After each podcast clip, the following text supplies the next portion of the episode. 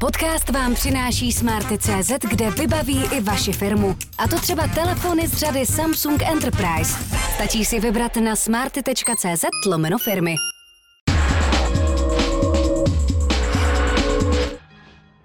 Čeká nás po vlnách epidemie a lockdownů vlna zdražování.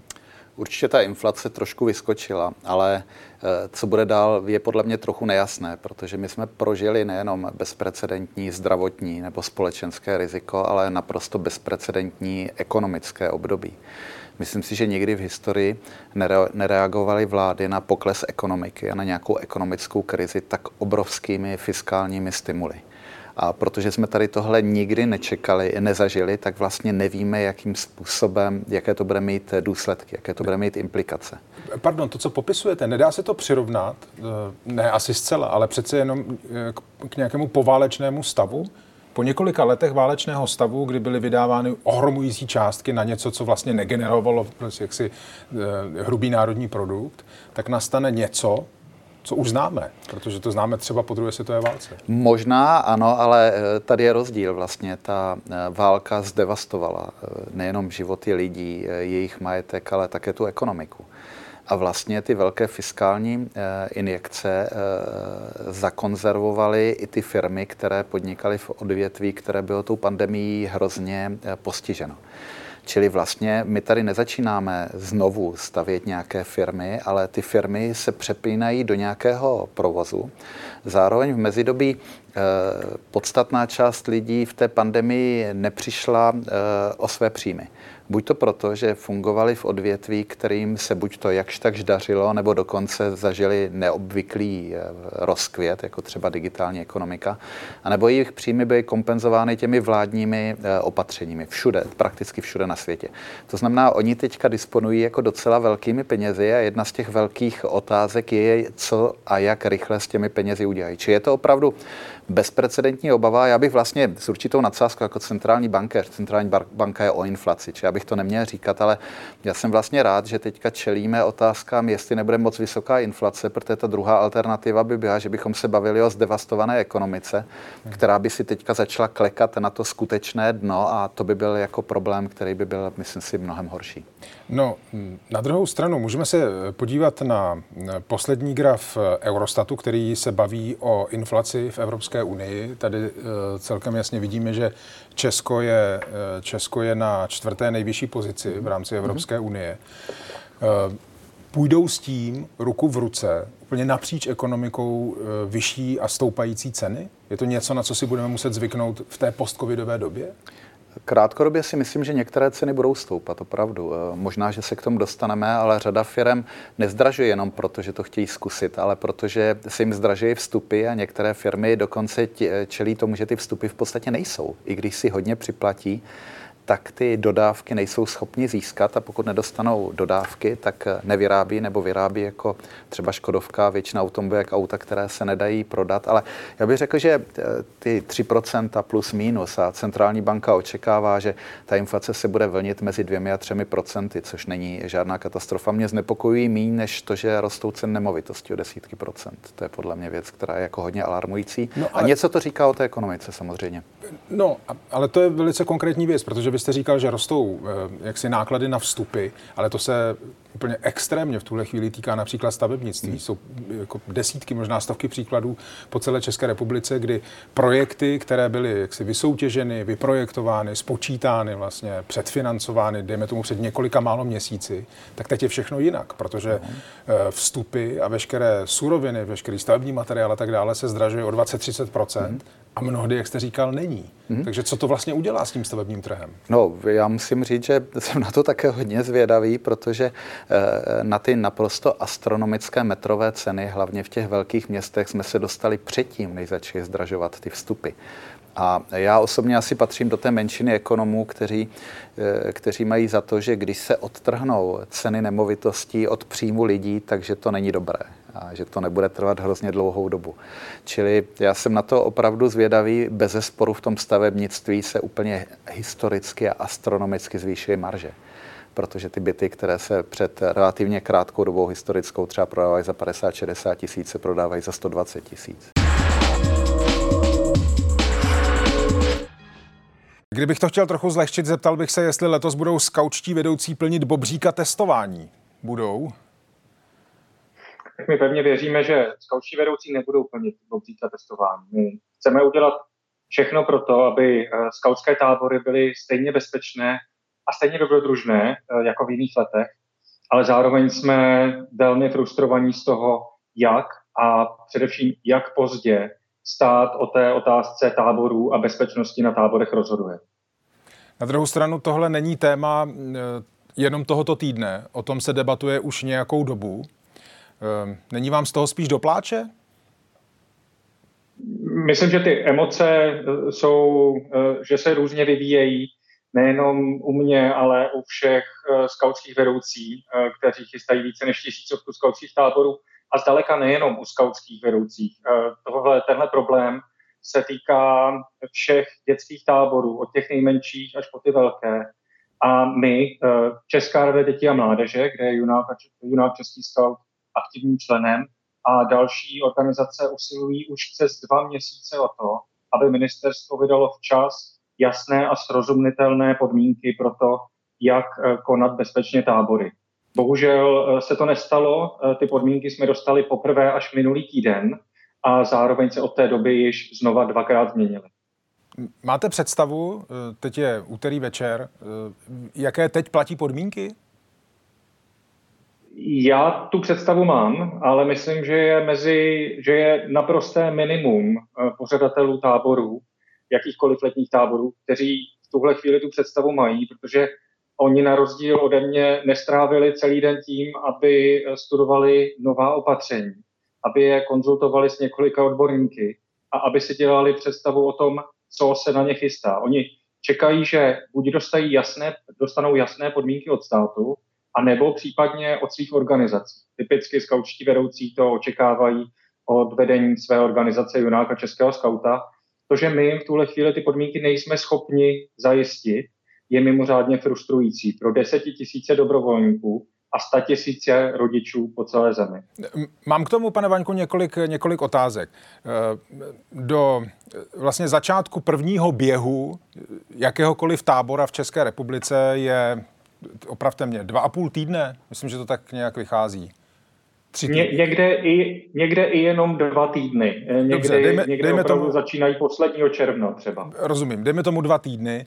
Eh, nejsou dva týdny dostatečně dlouhá doba na to, aby se dalo, eh, řekněme, vymyslet logisticky, jak otestovat několik desítek dětí na táboře?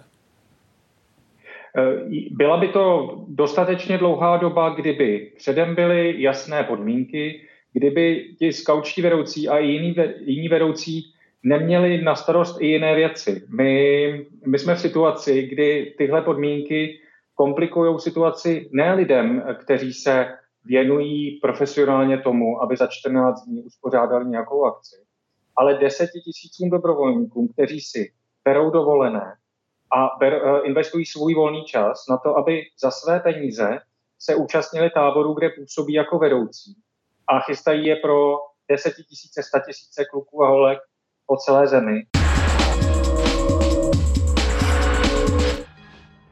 Která z těch 40 staveb měla být zbourána? Která měla být zbourána, hmm. jako které neželím. No, Třeba. ano. Ale jo, eh, je jich tam řada, protože eh, to skutečně není jenom nostalgický pláč nad tím, co se zbouralo. To je vlastně taková trošičku jako kronika, to není dobré slovo, ale prostě takové schrnutí, schrnutí těch hmm. staveb, které se zbouraly. A například ty brownfieldy, tam je samozřejmé, že ty tovární haly se nedají zachovat, protože není co v nich jako dělat i když i u těch, u těch ocelových měst, jak jsem to tady nazvala, no. je možné zachovat sem tam nějakou tu stavbu, tu kotelnu nebo správní budovu a tak dále, která tam zanechá tu paměť toho místa. Vlastně se ptám na to, jestli z vašeho pohledu by hmm, možná vyjma úplně dezolátních domů a staveb mělo být prostě všechno zachováváno. Jestli, Ne, to, to to, jestli určitě- to by byl správný pocit, který bych si z té knihy vzal. Ne, Ne. ne, nebyl. Samozřejmě nebyl a já myslím, že to tam někde píšu. Píšete, Ale, jo. Ale, ale jsou otázky, které je potřeba položit. ano, ano. Ne, to je, to je samozřejmě zachován, zachovány by měly být takové stavby, u kterých se eh, jednoznačně prokázala kulturní nebo památková architektonická hodnota, které mají nějaký význam, nebo třeba mají význam pro místní obyvatele. No a to je, to je zajímavá otázka. Vy jste před malou chvíli řekla, eh, kromě demonstrací, peticí a tak dále, tak jste řekla l- jaksi lobistické nebo lobismus a tak dále. Tohle to je dům na Pražském Václavském náměstí, tohle to je vlastně roh Václaváků a Opletalovy ulice. Ten dům už eh, není, v tuhle chvíli, tam už se staví nový. Tam už je postavený Už je postavený nový. Tak. A tak to je, Tady, to je to je vlastně, on. to je on. Eh, Mě by zajímalo, do jaké míry to, co jste vlastně teď popisovala, to znamená, eh, jak si, když se prokáže nějaká mm, nespochybnitelná hodnota, kultur, kulturní, kulturní hodnota, kulturní památka, když eh, ta komunita, jdeme tomu zvyklá na ten dům a tak dále, do jaké míry to je čistě lobistická záležitost? Protože ve vaší knižce jsou fotografie z demonstrací proti bourání, ale z protidemonstrací, které platí, dejme tomu developeři nebo někdo jiný, kteří zase vidí tu věc z druhé strany. Tak je to prostě čistě jenom jako spor názorů, kdo je silnější? Ne, nedá se to takhle říct, protože záleží na tom, jaký má ten dům statut v tom systému památkové péče. Mhm. Jestli je to kulturní památka, jestli je to dům na území památkové rezervace nebo zóny, nebo v ochraném pásmu, nebo jestli má nějakou tuhle jaksi ochranu památkovou. A například tenhle dům, to je druhá asi pro mě, to je možná strašně bolestná kauza tohle. Tím jsem se zabývala deset let spolu s kolegy, eh, protože eh, mm, stačila jedna věta, že dům má průměrnou hodnotu a V posudku. v posudku dodaném investorem a potom už ani 13 eh, vysokoškolských profesorů, kteří se zaručili za hodnotu toho domu, nestačilo k tomu, aby to prohlásili za památku a aby to tedy zůstalo stát. No a to je, mimochodem, to je pohled na ten dům, ale z druhé strany, ze strany To je, ano, ten vedlejší ten vlastně vedlejší dům. dům. Ale to je to, na co se ptám. Co nakonec rozhodne o tom, jestli i dům, který, dejme tomu, i odborné veřejnosti, nebo aspoň ano. Velké části odborné veřejnosti, nebo stavba, přijde hm, jaksi hodná zachování, tak eh, co rozhodne o tom, že nakonec jde k zemi? Já nevím. Já kdo nevím. jiný by to měl vědět? Ne, já nevím, co se tam děje na tom, eh, na tom orgánu památkovém, který o tom rozhodne tímto způsobem. Já nechápu, proč oni si neuvědomují, od toho tam jsou, aby si uvědomili, že to je dům eh, v památkové rezervaci, který není sice chráněný jako kulturní památka, Mhm.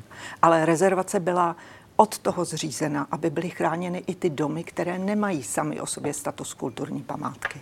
Aby vytvářely to prostředí toho historického města. A to je právě případ tohoto domu.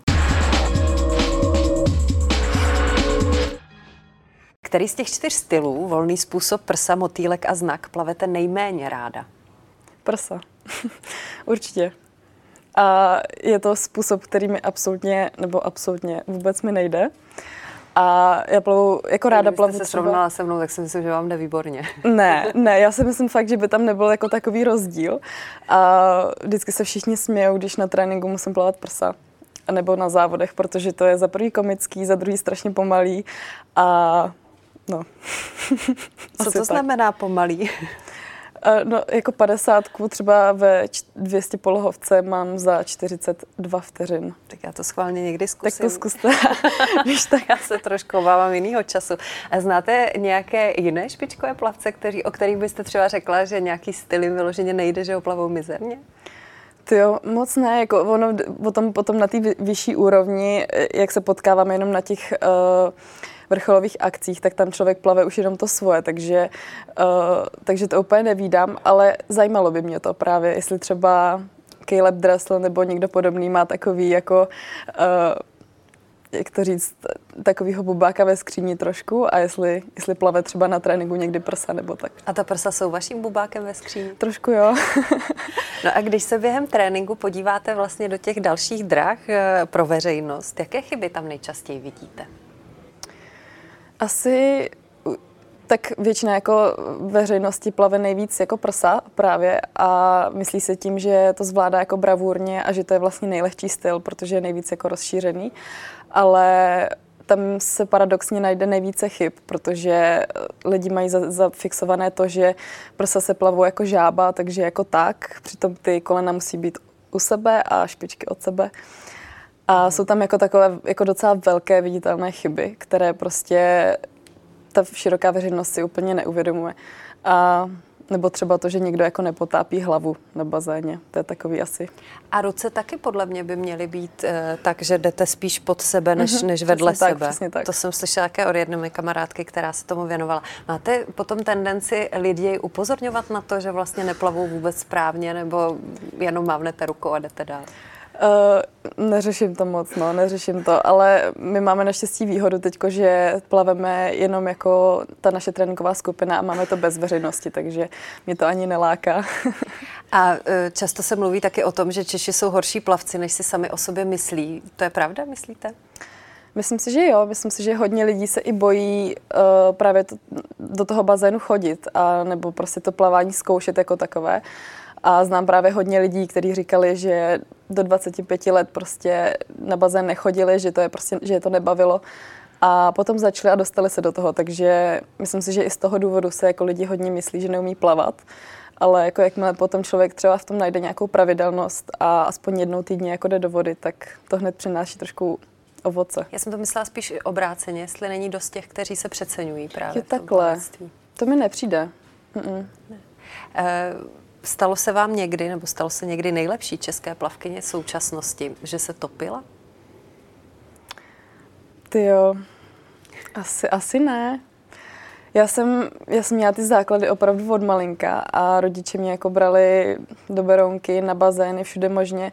Takže jsem měla takový ty základy, které asi uh, jsou potřeba k tomu, aby člověk se jako ne, neutopil.